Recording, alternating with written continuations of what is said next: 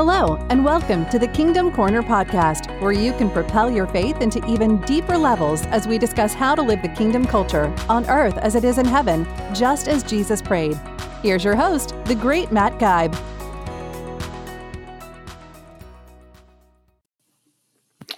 Say, Kingdom Corner podcast devotees and followers, just an FYI here. I just wanted to let you know that each and every show uh, for the most part, where I'm teaching, and I refer to notes that you can get uh, for these podcasts. Uh, they would be in the show notes. Just refer to the show notes. Thank you. Good day, good day, Kingdom Corner podcast devotees and followers. The great Matt Geib is just excited to be with you once again.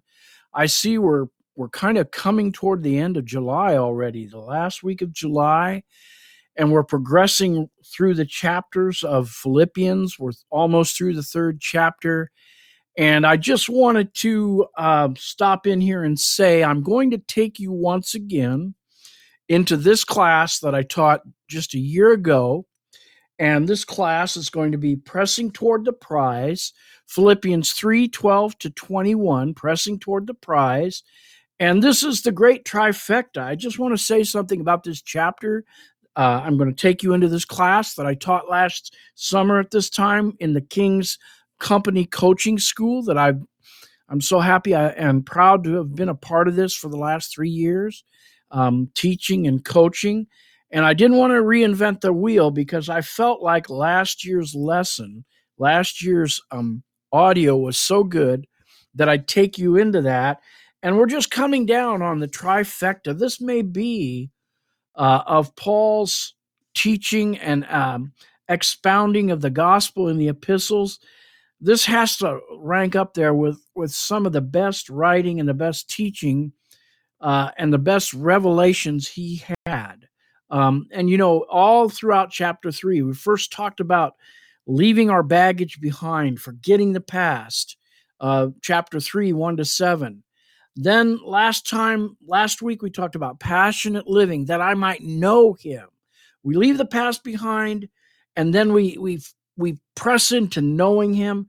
And then the next thing we want to do is what we're going to go into today in this wonderful class, uh, chapter 3, 12 to 21 pressing towards the prize, which is just uh, the picture of a of a marathon runner. Like I said, I think Paul was an ath- uh, athlete, maybe, and also he loved. I think he loved athletics.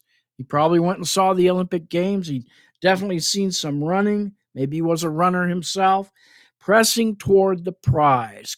You know, like a race, like a Christian. Christians, um, in a metaphor compared to running a race, is the Christian life uh, is what he's getting to. So sit back and listen and enjoy, take notes, uh, pressing toward the prize. Be blessed. The great Matt Geib here with you once again. And we are continuing our journey in the book of Philippians today. Um, Philippians chapter 3 to be exact. Christ our goal or Christ our aim. So, uh, with that, let's let's just open with a bit of prayer because I, I, believe there's some real special things in here today for us, that, and that God would enlighten us and would um, just really want to uh, do a new work because this is a new season. Father, we just pray right now in Jesus' name that you would take these words, that you would highlight those things in your holy scriptures that you just want to enlighten people with, that you want to encourage them with, that you want to convict them with, that you want to just use to love them with and encourage them and uh, be the father in their lives that they need, to be Abba, to be that one they can go to. Lord, take these words. Lord, we are in a race, and Lord, uh, it's a long race at times, has its ups and downs, and encourage us, Lord. Strengthen us as we race toward the prize of the high call, the upward call in you today. In Jesus' name, amen. Hello, everyone that's here. Laura and Carrie and Nicole, I see you uh, in my feed here. I'm glad to have you here. Uh, welcome to anyone that listens, as I always say, today, tomorrow, or in the future. And we are once again in uh, Philippians 3. We're going through the book of Philippians. We're in the middle of the chapter. And we're going to read verses 12 to 21. And that will be our text that we attempt to finish out today so we can finish out this chapter. Chapter uh, 3, verse 12. Not that I had already attained or am already perfected but I press on that I may lay hold of that for which Jesus Christ has laid hold of me. Brethren, I do not count myself to have apprehended, but one thing I do, forgetting those things which are behind, and reaching forward to those things which are ahead. I press toward the goal for the prize of the upward call of God in Christ Jesus. Verse 15 Therefore let us, as many as are mature, have this mind, if, and if anything you think otherwise, God will reveal even this to you. Nevertheless, to the degree that we have already attained, let us walk by the same rule. Let us be the same mind. Brethren, join in following my example, and note those who walk, so you have us for a pattern. For many walk, of whom I have told you often, and now tell you even weeping, that they are the enemies of the cross of Christ, whose end is destruction, whose God is their belly, whose glory is in their shame, who set their mind on earthly things. For our citizenship is in heaven, from which we also eagerly wait for the Savior, the Lord Jesus Christ who will transform our lowly body, that it may be conformed to his glorious body, according to the working which he is able even to subdue all things to himself. Philippians 3 12 to 21. I've titled this lesson Pressing Towards the Prize.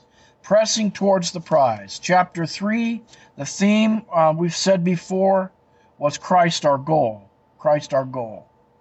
Let's go through this. I've kind of outlined this a little bit. The Christian life shown in a metaphor of an Olympic marathon race. And I never been a great racer, but in high school, I would say that I was in cross country for about three years, so I know a little bit about it. Um, I wasn't too good when I started, uh, but as we go on, and you'll see this in the lesson, through great persistence and patience, uh, I became a little better than average at cross country racing, and we'll get into that a little bit because it does. Uh, it's a good metaphor for what this passage is about. Uh, and I broke this down into like five t- uh, uh outline here, five t- um, titles here that we can look into. Pursuing the prize, uh, verses 12 to 13. Number two, a good runner never looks back, uh, verses three, chapter three, verse 13. This race is the kind of race, it's a marathon race, uh, number three, that requires stamina and consistency. Number four, sadly, some have dropped out of the race. Number five, knowing our citizenship will cause us to reach the goal or to win the prize. So, those are the five um, kind of titles there, uh, um, topics that I really want to dive into in this lesson. Again, the notes uh, the notes you can get in the section where it says files. I think I put that in the uh, before I started here to let you know that I've uploaded notes. Um, that's what I read from. I read from the notes, and sometimes I go from there and uh, get off into a few things. But I, I pretty much stick to the notes because um, I think I spend a lot of time with uh, studying this and praying about it, and I think um, God touches on things, and then I want to put them I like to put them in writing. That's just kind of the way I am, and then maybe you can have them and you can make notes on them. So, pursuing the prize, verses 12 to 13. I remembered an old saying here when I looked at this. The measure of a person's desire is the pursuit. The measure of a person's desire is the pursuit. I could get off on that and just start preaching on that. What is your desire like today? What is your pursuit like today in following after Christ? Uh, how is that going for you? Are you distracted with the cares of this world, the things of this life? We can tell a lot about a person's spiritual condition by the pursuit of Christ that we see in their life, can we not? And not that I have already attained, Paul says, or already am perfected, but I press on that I may lay hold of that which Christ Jesus has also laid hold of me. What a powerful verse. What a powerful scripture. Um, a good way of saying that, J.B. Phillips said, is grasping ever more firmly that purpose for which Christ grasped me. Are you grasping that? Are you reaching for that today? Press on is uh, it says press on in this passage, but I press on, Paul said. The Greek connotation means an urgent chasing after towards a fixed goal or point. Yes, um, the measure of a person's desire is, is how passionately they're pressing on, they're pursuing. How are we doing with that today? I just ask you the question. I ask myself the question. You know, because sometimes I get distracted. You know, I'm in this park where I take my dog, and you're not supposed to, but sometimes I let him run, and he's very good to come back to me, but sometimes he gets distracted from our walk, you know, and I have to go after him. You know, are you distracted today, or are you on point, following after the goal, following after the prize? This is in the continuous present tense. I'm doing this now. I'm doing this right now. I'm I'm intense after it now, today, regardless of my feelings, regardless. Sometimes I get tired. That's when I have challenges when I'm tired. Um, and, and I'm doing this now. How about you? Uh, it's a continuous pressing on towards that goal now, not tomorrow, not in the future, but now, that I may lay hold of him. The idea here is Paul is not just satisfied with the pursuit. Some people just love to race, love it's like my dog loves to run around out here, you know. But he, he won't be satisfied until he is laid hold of, apprehended or grasped, uh, taken a hold of the purpose Christ has intended for him. And then I have some scriptures down here, cross references. I always love cross references. But these just show us that this is not going to be accomplished in our flesh. You know, we can't do it in our flesh. We have to apply the Spirit to our lives. Are you so foolish, Galatians 3 3, having begun in the Spirit, are you now made perfect by the flesh? We can never run after God, even though we might want to and have that desire. And sometimes I think we misunderstand, especially when we're new Christians. It's not a fleshly thing, it's not in our own strength. Is uh, so we're going on. Pursuing the prize. We're still on this uh, number one. Uh, that I may lay hold of, I'm on page two of my notes, that for which Christ has laid hold of me. And of course, we're, I think he's referring to, I believe he's referring to, God certainly laid hold of him. Christ laid hold of him on that Damascus road, did he not? When he's knocked off his donkey? That's when he had that encounter uh, that changed his life, that changed the whole trajectory as uh, of it were, as it were, of his life. Mm, mm, I want that kind of encounter that changes the trajectory of. Well, I think I'm on a good trajectory now, but maybe God has something more for me. You know, maybe God has something more for you. You know, we want that kind of an encounter that I may lay hold of Him for that which Christ has laid, laid hold of me. I see two things here. Um, and then we'll first I want to read this cross reference. We'll probably read it again. Know you not they which run in a race run all, but one receives the prize. So run that you might obtain. Two things here. And the second thing is predicated by the first thing. Paul knew a whole lot. He was the Michael Jordan of the Pharisees. He might have been the next high priest. He knew the 613 or 30 laws of the Talmud backward and forward right? He had a lot of knowledge, but he didn't really, and he felt like he knew God. He was even persecuting uh, Christians, was there when Stephen was martyred, thought he was doing the works of God, and yet he didn't really know God. He didn't really know the, the Father, didn't really know him till he met Jesus on the Damascus Road, right? And then the whole trajectory of his life changed. Two things about being laid hold of. Uh, first of all, uh, number two of on this of my two things here is predicated on number one. Number one is we've talked about last time, Philippians 3:10, that I may know him, that I may experience him, that I may fully come to know him and the power of his resurrection and the fellowship of his sufferings. Paul wanted to have a, an experiential knowledge of him, not just all the knowledge he held in his mind. And uh, that these two things that Christ laid hold of him for. One was to have relationship with him, and then out of that would flow the second thing was Paul's calling. I've got quite a um, detailed scripture here from Ephesians. Is such a beautiful scripture. I've studied this again and again. Paul's calling was to reveal the mystery uh, of the gospel that began when Jesus Christ, you would say, the mystery began to be unfolded when Jesus Christ was crucified and, and rose from the grave. The gospel age was opened. This was the mystery. This had been a mystery, it was a mysterion. I'm in my notes, page two. Uh, derived from a word meaning to shut the mouth, a secret counsel or purpose of understanding, something that had been hidden from men, only coming from d- divine revelation. Paul's great calling, great you know, that God, that Jesus Christ laid hold of him for, besides a relationship with him, out of that was to be the great Gentile apostle, to begin to really open up what this mystery of the gospel was.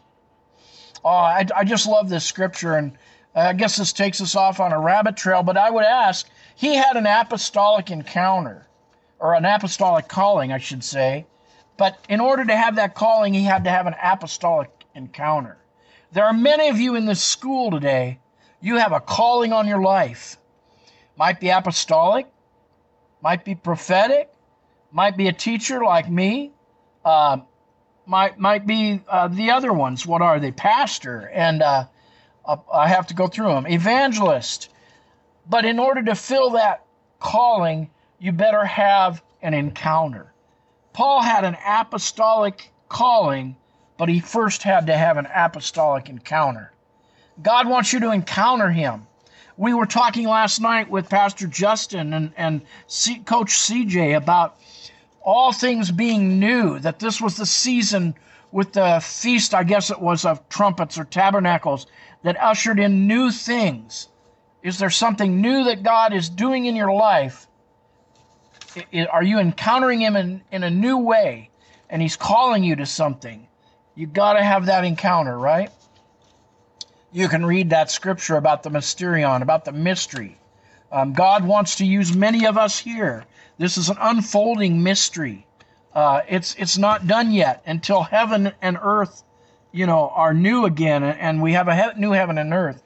Uh, the mystery is always unfolding of the gospel, of the deeper revelations, and God wants to use many of you to bring new truths, to bring, you know, not something way out there, but based on what is in the Word of God, new uh, ways of looking at things that will set people free, that will help them encounter God. That's page two of the notes. And I'm still point number one pursuing the prize. Uh, count. Let's look at that word. I do not count is to this page three of my notes. Uh, I do not count myself to have is to reckon, account, suppose, and then I highlighted this phrase consider after deliberate and careful thought. Are you really counting what's uh, uh, what God wants from you? Are you spending time with Him? Am I spending time with Him, going over that? Paul realizes he has not attained perfection, um, yet some were haughty at the church of Philippi and thought they had um, reached that point. But Paul is again referring to the present process of pursuit. Verse uh, chapter 3 verse 8 is a cross reference. Went over this before. I count all things but loss for the excellency of the knowledge of Christ Jesus my Lord. And then uh, we're talking about counting. Counting myself to have, I don't count myself to have apprehended. Are you counting the cost of what will take to apprehend or be apprehended uh, for the calling that God has for you. A great scripture here. Uh, Luke 14, 25 to 33. Uh, it's, uh, it's a great parable. If anyone comes to me and does not hate his father and mother, wife and children, brothers and sisters, yes, even his own life, he cannot be my disciple. Whoever does not bear his cross and come after me cannot be my disciple. For which of you, intending to build a tower, does not sit down first and count the cost, whether he has enough to finish it, lest that he has laid foundation and is not able to finish, all who see it begin to mock him, saying, This man began to build and was not able to finish. What king going to war against another does not count whether he can go with uh, go against the other one with ten thousand? I'm paraphrasing, or twenty thousand. Uh, else, while the other is a great way off, he sends a delegation and conditions of peace. So likewise, whoever of you do not forsake all that he has cannot be my disciple. Uh, boy, I remember from my own life, you know, my father, I'm out here in the Pacific Northwest, and my father lived for 20 or 30, 20, 25 years in uh, South Carolina, on the border between South Carolina and, uh, and Georgia. And we would go down there, and I loved the South. We almost moved down there. It's just beautiful country down there. I love the history of it, and just we'd go on many drives and see many things. We went to Charleston and um, Savannah and other cities down there. And I remember one time we were driving out way out in this one country area. I think it was um, it was in South Carolina, and we came upon this great, great big estate. But it was like in process of being. It looked like somebody had started to build a great big mansion, you know, really huge. But there were weeds all around it growing up. It was halfway built. And I said, Dad, what is that? And he says, Do you know? Um, maybe some of you know him, but I mean, I remember him. He was in the Super Bowl. Gerald Perry was a defensive player for the Chicago Bears. You know, uh, they called him Refrigerator Perry. Uh, kind of a funny guy, nice guy. But he, uh, as much money as he got uh, in his pro career, he didn't manage his money very carefully and went broke. And he was in the process of building this great estate, but wasn't able to finish it. You know, isn't that a shame? And I wonder how many of us are, when we start to go on with Christ, are we counting the cost? Are we going to have enough, um, you know, in our tank to finish?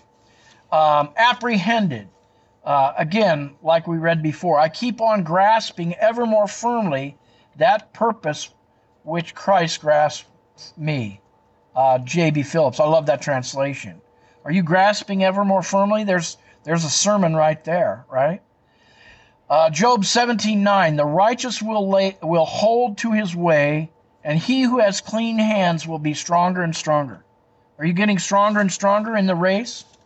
We're talking about counting the cost. We're talking about deliberate consideration. We're talking about a race, but it's not a uh, it's not a hundred yard dash. It's a marathon, and we need we need to just count the cost, and we need to pl- apply ourselves every day. Uh, Proverbs 4:18. I love this verse. The path of the just is like the shining sun that shines ever brighter under the perfect day. Amen. 1 Timothy 6:12. Paul exhorts his young protege, "Fight the good fight of faith, lay hold of eternal life." You're not going to lay hold of the things of God or apprehend what God wants to apprehend you for by having a passive mindset, by just sitting in a pew somewhere, by letting somebody else tell you what. I mean, sometimes you need guidance in your life, don't get me wrong. But Christianity is not a passive thing. Christianity, I would say, and a relationship with God is a contact sport. You know, you're not going to just, you know, sit there. Sometimes you need to and wait and listen for Him. I'm not totally against that, but it really is. It really is a proactive relationship we have with the Father. Um, now we're on the second point finally. A good runner never looks back, verses 13 and 14. Forgetting those things which are behind and reaching forward to those things ahead. Uh, one, but one thing. That's what he starts out with. One thing. What is the one thing? I do is not in the in the original language. He just says, but one thing. What is that one thing? What is that one thing that you need to do? Uh, again, I'm reminded of, of an old movie, City Slickers. they were always going out on this great um, adventure vacation. A lot of people to learn what it would be like to maybe run a ranch as a cowboy. And like the old cowboy said, all these people think that this is gonna, they're gonna find themselves out here, uh, but they don't know that one thing. Do you know that one thing? You know, uh, I'm, re- I'm reminded again when I think of the one thing of Mary and Martha. Jesus said to, uh, was it, you know, to Martha, she was busy about many things. I think it says there in Luke 10. And then Jesus said, you know, you know, he said, you worry too much, you're too anxious. Martha, Martha, look at Mary. She has chosen that one good thing. You know, I mean, sometimes that one thing really is, you know, and I ho- hope I'm not confusing you. You know, we get so, uh, at least I do sometimes, about all the things I have to do, and I'm not going to get these things done, or what, I'm not going to get to this or that. Even this Bible study I have to put together, I'm not going to have time to do it with my busy life. And yet, if I just spend time with Him and do the one thing, it seems my time and my schedule work out, you know. I don't always know how that works, but there's uh that's something we, we need to keep in mind. One thing, what is your one thing? It's Christian conduct and purpose in the now. The Greek implies limiting and isolating oneself to a fanatical focus. That's the one thing here. One thing. What's he doing? That's one thing. He has gone from contemplation, that is, we talked about counting the cost, to an all out mode of action. That's the one thing. And part of that is forgetting those things which are behind. This is just such another thing that we could preach on today. Forgetting, completely forgetting. That is to neglect, emphatically forget and neglect, obliterate the memory, as it were. The good things and the bad things. We cannot uh, live in the past we always got to be moving forward. Here, Paul, in this metaphor about a runner in a race, is referring to that runner not looking back at all. If any of you have been in a race, you know what what that's about. That if you, especially in a short distance race, you're going to lose time if you're looking over your shoulder and not just being insanely focused ahead, right? Not looking back at all, not paying a bit of attention to what others are doing in the race a very good picture of our Christian walk, our Christian race. Just like a racer impedes his progress with this distraction, so we will be hindered in our progress for the prize if we're looking at our past sin, shame, and failures. Where are you today? Are you looking in the past? Are you living in the past? We talked about that last night, that this was a new season. God wanted to do something new.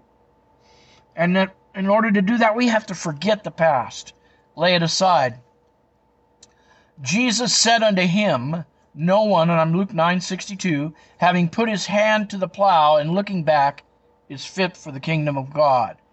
And then I put down here Genesis 19:26 is a reference to Lot's wife who looked back when they were leaving Sodom and Gomorrah and was turned into a pillar of salt. Are you looking back? Are you living more in the past than the future? I think probably not, or you wouldn't be in the King's Company School. I think there's a lot of forward looking people here. Uh, another story from my personal life. Uh, when I was a boy, I was brought up in uh, Ohio. That's where I was raised till I was about 18 years old.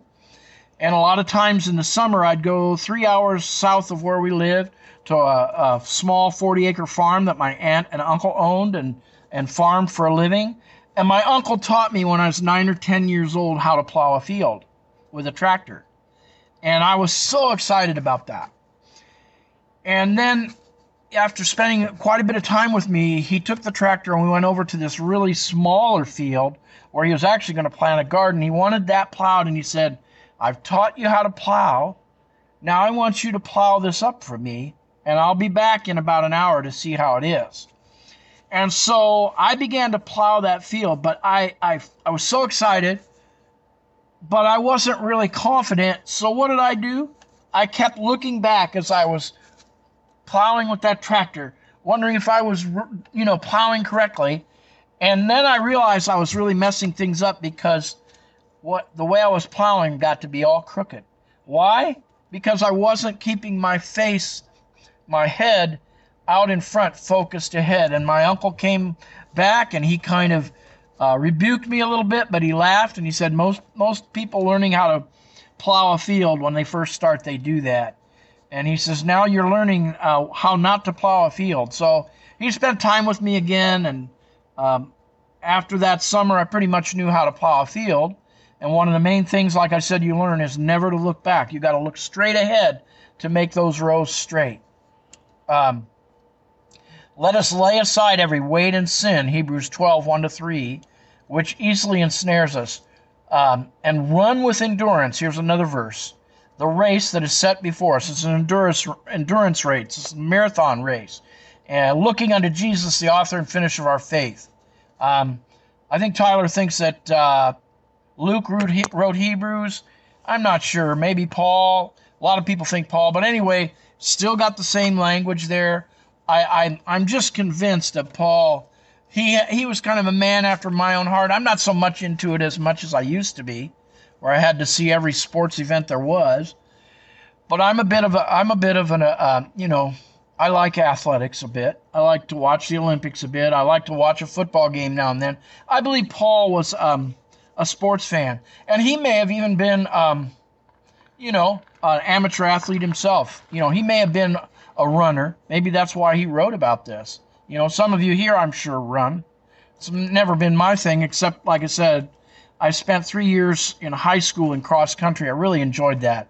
You run about an eight mile course up and down all kind of terrain, hills and stuff, in fields, and um, it, it, I loved it because it's not just physical, but it, it's it's uh, it takes a lot, like we talked about. It takes a lot of counting, considering how you're going to run the guy that runs out there and tries to, you know, get way out ahead in a race like that usually can't maintain that. You have to pace yourself. You have to know how to run.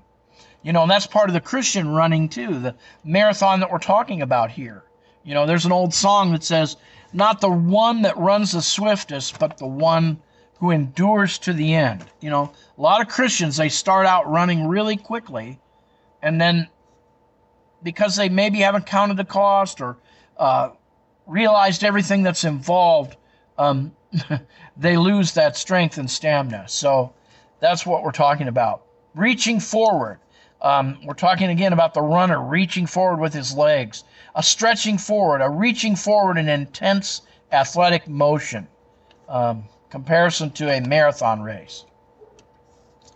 Uh, I press toward the goal for the prize of the upward call of God in Christ Jesus. I press toward the goal, uh, or mark is another word, only used here in the New Testament. Literally, this phrase. Literally, I pursued down upon the target. I pursue down. I'm focused. I'm fanatically focused on that goal and I'm pursuing on it. I'm pursuing down on it. You know, like a missile hitting a target, like a shooting target, it says here. For the prize. Brabeion is the Greek word. It actually is derived from an umpire who gives the prize. A prize, something that's deposited, um, like money, it could be. Um, I think in the games sometimes they gave a wreath. Um, this this is used again as a metaphor uh, for spiritual and eternal life, uh, incorruption, as it were, of the upward call, literally of the upward calling, is a call from heaven to heaven not so much our earthly call, though I talked a little bit about that today, but our call to eternity. Um, not our earthly calling. It, it is a call from heaven. It's calling us to heaven. We are not of this world. We're being called to heaven. That's our whole mission and purpose by everything we do to make, in the end, make heaven our home and to take others with us there, I would say. A good runner never looks back, so we're still on that point. uh, Hebrews 3 1 and 2. I'm on page 5. Brethren, partakers of the heavenly calling.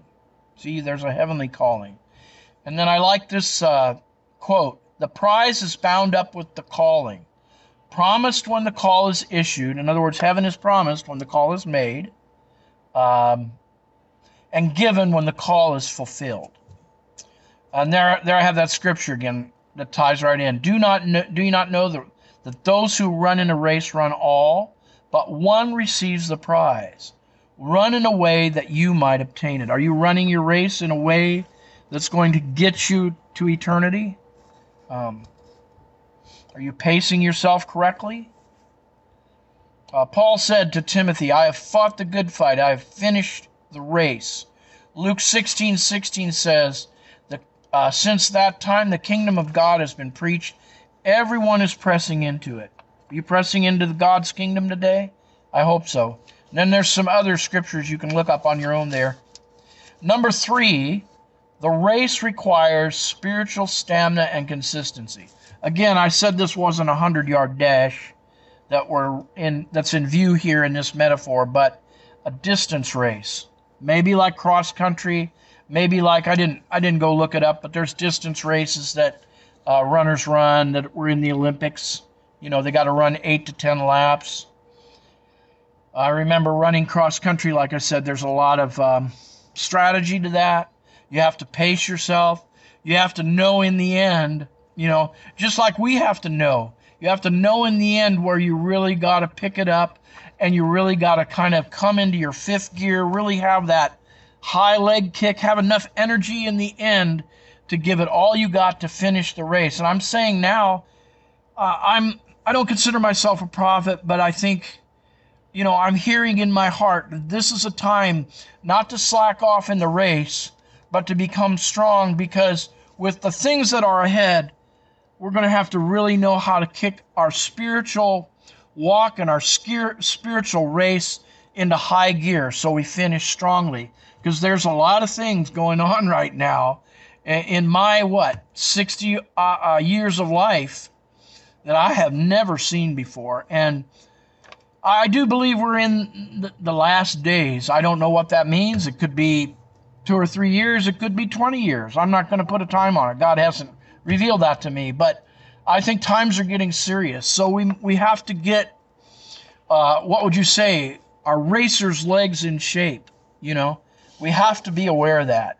This is a marathon race. Mature or perfect.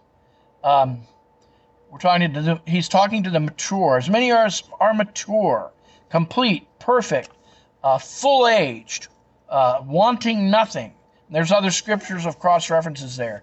Uh, in some ways, I read this as Paul being a little sarcastic with them because I think some in the Philippian church thought they'd already arrived. And I think that's very dangerous. I think there's those I have seen in the church and those that are my peers that, in a way, think they've already arrived. And that's a dangerous place to be in. Was Paul being sarcastic? Maybe. Paul was speaking of a total. Uh, Paul was speaking of a total finished perfection in heaven. Here in verse that was verse 12. In verse 15, he speaks in a relative thought. Uh, uh, though some may have reached maturity, and he includes himself, there is still room for growth and development to be obtained. This speaks of a well rounded Christian character. The minute you think you've arrived, the minute you think you have it all together, that's when you're going to fall. You know, uh, a mature Christian knows, even if they know they're maturing in the Lord, developing in the Lord, and learning uh, the things of God and moving in His gifts, they know there's still always room for growth and development. Have this mind, he says. In other words, keep thinking like that that there's always room for me to grow. There's always room for me to learn more. I haven't arrived. And this, this I, I underlined this about three times for me. This is what I want in my life. However, this 1 Corinthians 2 6, however, we speak wisdom among those who are mature. Yet not the wisdom of this age, nor the rulers of this age, who are coming to nothing. I want to speak wisdom to people. You know, I think that's one of my callings to speak wisdom, uh, to speak um, life into people. Um, I've been around a while. Not that that not that that qualifies me as knowing everything, or that I'm so spiritually better than anybody. That's not what I mean. But I'd like to think that I've learned some things over the last 60 years, and that I have a wisdom I can impart to others. That's what I want. You know, we speak wisdom among the mature. And I think those that are here today are mature. You're seeking the things of God, and I want to speak wisdom and impart things to you that have helped me along the way. That's my heart.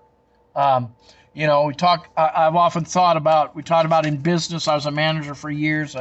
Yeah, that guy thinks he knows so much. He's been with this company for 30 years, but he's only got what one year experience 30 times over. He's never really grown.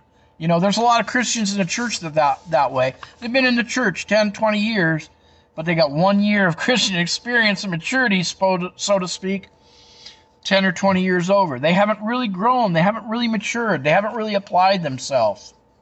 Um, let's see. If you think otherwise, uh, he says, if in anything you think otherwise. Epaphroditus made Paul aware of some in the church who were teaching sinless perfection, that that's what was needed. But that's not what God was was after, you know. Um, I don't think we'll ever reach on this planet, though I've been in groups that taught we would, and I don't think they're right. And I'm not I, I'm not putting them down, but in a certain sense, but they thought we could become perfect in this planet. I'm not sure that's going to happen. um, dangerous thinking. Pride comes before a fall, I wrote in my notes. Um, verse 16. Um, we're on this race requires spiritual stamina and consistency. Verse 16. Nevertheless, to the degree that we have already attained, let us walk by the same rule. Let us be the same mind. In other words, keep keeping on in this maturity. Keep growing. Keep learning. Keep doing the things consistently that you, you would do as a mature saint. Brethren, join in following my example. Wow. I you know, that's another thing I want to be able to say, and I, I hope this doesn't sound proud. You know, and I, I think Tyler and Justin and some of the others would say the same thing. They want you to be able to look at them and follow their example. I want my life to exude Christ in such a way, the way I uh, interact with people and the way I teach, that people would say, Boy, I want to be like that, Matt. I want to be like him. Not that I'm anybody perfect. I want to be like him because he's like Christ, right? Um, note those who walk as you have us for a pattern. Paul said, "Be imitators of me," and he reiterates this in, on in these. There's like three verses here. It says the same thing. 1 Corinthians 4:16, 1 Corinthians 11:1. It says the same thing. Be imitators of me. He wasn't afraid to put that out there. Um, let's see. The word note here, note those that are this way, means to mark. In other words, fix your attention on them intently. I'd say pick somebody out, your coach, uh, Pastor Justin Blair, Apostle Tyler Frick, and I'm not trying to lift them up, and and fix your attention on them if you're a newer Christian, and see how they do things. And you know, I've been around here for three years, and I've walked with God since I was a toddler. I'll be 66 next month, but you know, I still watch all these people, and I learn from them, because a lot of times, just like I've been in, uh, I said spiritual maturity, spiritual age is not necessarily a, a, number like a numerical age. You know, it should be. I mean, I think, isn't it John, uh, the beloved, that talks about, you know, he talked to the young men and the more mature men and the older men. I can't remember the scripture. There should be that kind of a, you know, tier in the Christian community where people are maturing. But I'm I'm so sad because I think a lot of the church, you know, like I said, they have one year of maturity, 30 years over, you know, and that's sad. Um, I love this verse. I put it down here because I think it applies to our lesson today. Let patience have its perfect work, that you may be made perfect and complete, lacking nothing. Isn't that interesting? Patience and becoming perfect and mature. It takes patience. It takes time, right? If any man lacks wisdom, let him ask God who gives to all liberally and without reproach, it will be given to him. That's another of my prayers. Lord, give me wisdom that I might speak, like I said earlier, wisdom among those that are mature. Give me wisdom, Lord. Um, and I need patience. Even at 66, I sometimes am impatient, for sure. I want to be perfect, complete, lacking nothing. That doesn't mean I'll be sinless. So, Let's see here. We can finish this. Number four, sadly, some have dropped out of the race. And this may have even, if you study this, may have even been some of them who had walked among them. They got deceived. They got, in this point, they got carried away, I would say, by the lust of the flesh. We'll, we'll read a passage down there. These are professed Christian Greeks.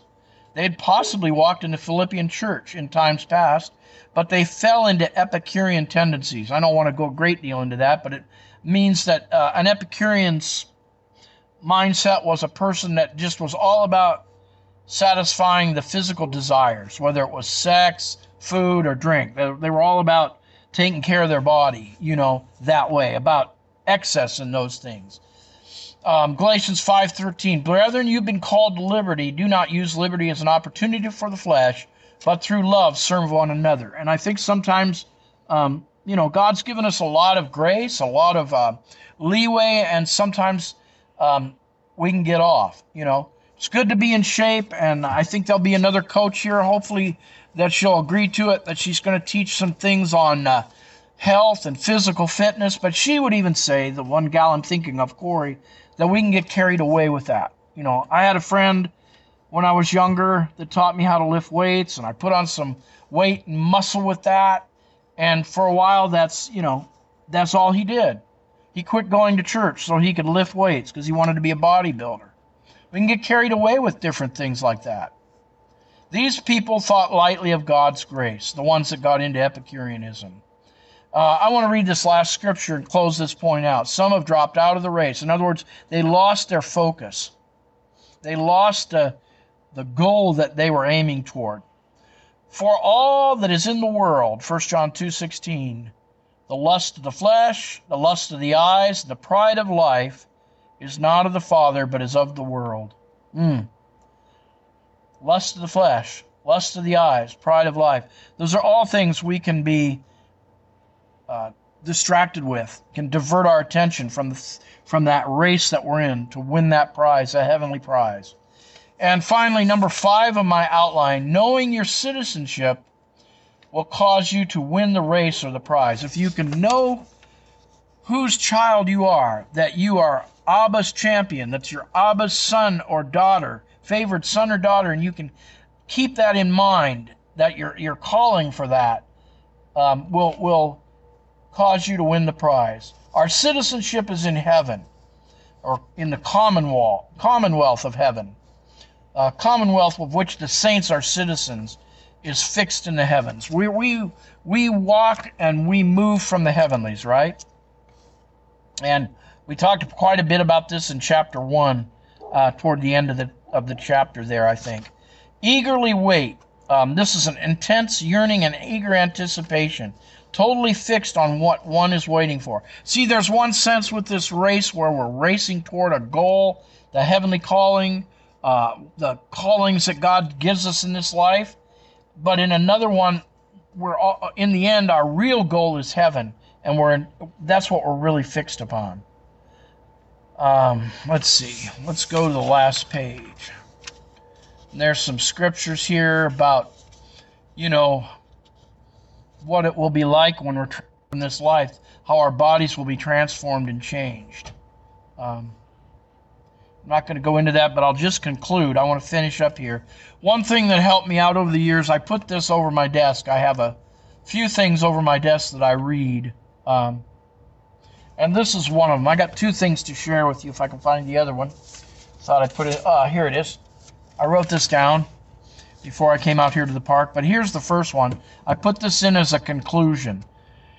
The race, this race that our Christian lives is compared to, requires patience and persistence. I said it was a marathon. So uh, years ago, I put this really learn this. I can be impatient. And on being persistent, uh, I love this. I love this definition. Being persistent. That is to obstinately, obstinately refuse to give up or let go. You know, are you refusing to let up or let go of the, the goal of the prize? Uh, number two, be insistently repetitive. Uh, and I'm not talking about works here, though there is some Christian discipline needed. There's things that we need to repeat in our Christian walk, day in and day out. Reading the Bible, spending time with the Father. And, you know, if you're in the Christian, if you're in the school, which I'm assuming you are, um, going through your studies, you know, having a habit to do that repetitively. Um, then, number three, uh, to commit to being indefinitely continuous. And I'm thinking about maybe people we pray for, uh, people that don't, but maybe our family or friends that don't know Jesus. I'm just just one example. Never give up on them. Indefinitely show them love. Be continuous to pray for them. Never give up. Being indefinitely continuous. And that's what the Christian walk is, Christian race is. Continuous. I'm going to run this race to the end. Nothing's going to throw me off. Nothing's going to take me out of this. You know, there was, again, I draw from my past. I saw, in, uh, it's back from the 60s, um, The Longest Day, about the uh, landing of the Allies on at D Day. And uh, one of the first groups sent in were um, parachute troops. And this was a British, British group of paratroopers that were sent in, I think, even in a glider. And they captured these bridges. And it just didn't seem like, and, they knew they weren't strong enough to hold on to those bridges forever. But they were they were there holding onto the bridges till the rest of the troops came up. And it seemed quite a long time. And they just were committed they were they were just indefinitely committed. They they one guy said, "Do you think we should pull back?" And he said, "No. We made this commitment. Even if we lose our lives, we're going to be indefinitely, you know, holding on to these bridges with everything that we have." And that's the kind of in the Christian walk that no matter what happens, no matter what we go through, you know, these uh, like the one book says, I'm I'm going on here. You know, uh, I got that in my library. I don't know the title of it now, but these were the best of times, yet the worst of times. And in, in some ways, we can look at both of that. I'm excited about what's going on now, even though in some ways I get angry with what I'm seeing, because I call that the worst of times. But I think it's all, God's going to all turn it for His favor. And I'm going to be a part of that. You're going to be a part of that. Um, the other thing I wrote down that's above my desk, I want to ask you this question. And we're talking about something new that maybe God has for you. Graham Cooke said this once, and I, I, I wrote it down and I refer to it. What does God want to be for me now, today, in my present circumstance, that He could not be previously in my life? Mm. What does God want to be for me now, today, in my present circumstances, that he could not be previously in my life? What's that new thing? What's that new thing that you can strive and and you know have God apprehend you for what you know that you can be apprehended for what he wants to apprehend you for so to speak or you can apprehend him for what he's trying to apprehend you for what's that new thing you know i think there's there you know there can always be some new things that we can strive for so that's what I'll say. And uh, I'm going to say, have a good weekend. And I'm just going to pray for us as we stop here today. Father, just take these simple words that I've said today, just take them and penetrate the hearts of your people, those that are here today, those that will listen tomorrow and in the future. Lord, teach us to run the race that we're called to run uh, in the way that you want us to. Not too fast, not too slow, but the way that you would have us run. Lord, give your people courage. Give your people patience and stamina and build them up as they run this race, Lord. Give them hope. Uh, speak something new that you want to do in them today that they can begin to stretch forward towards. In Jesus' name I pray. Amen. Thank you for joining me, everyone. Thank you for joining us for another great discussion on the Kingdom Corner, hosted by Matt Geib. Remember to click the subscribe button so you can be notified of each new episode as it's released. To enjoy an even deeper dive into God's Word, check out Matt's new devotional book, Searching for Significance, a devotional journey through the book of Ecclesiastes. Learn more and even hear from Matt himself on the devotional website, significanceacademy.com. As always, thank you for being a part of the Kingdom Corner.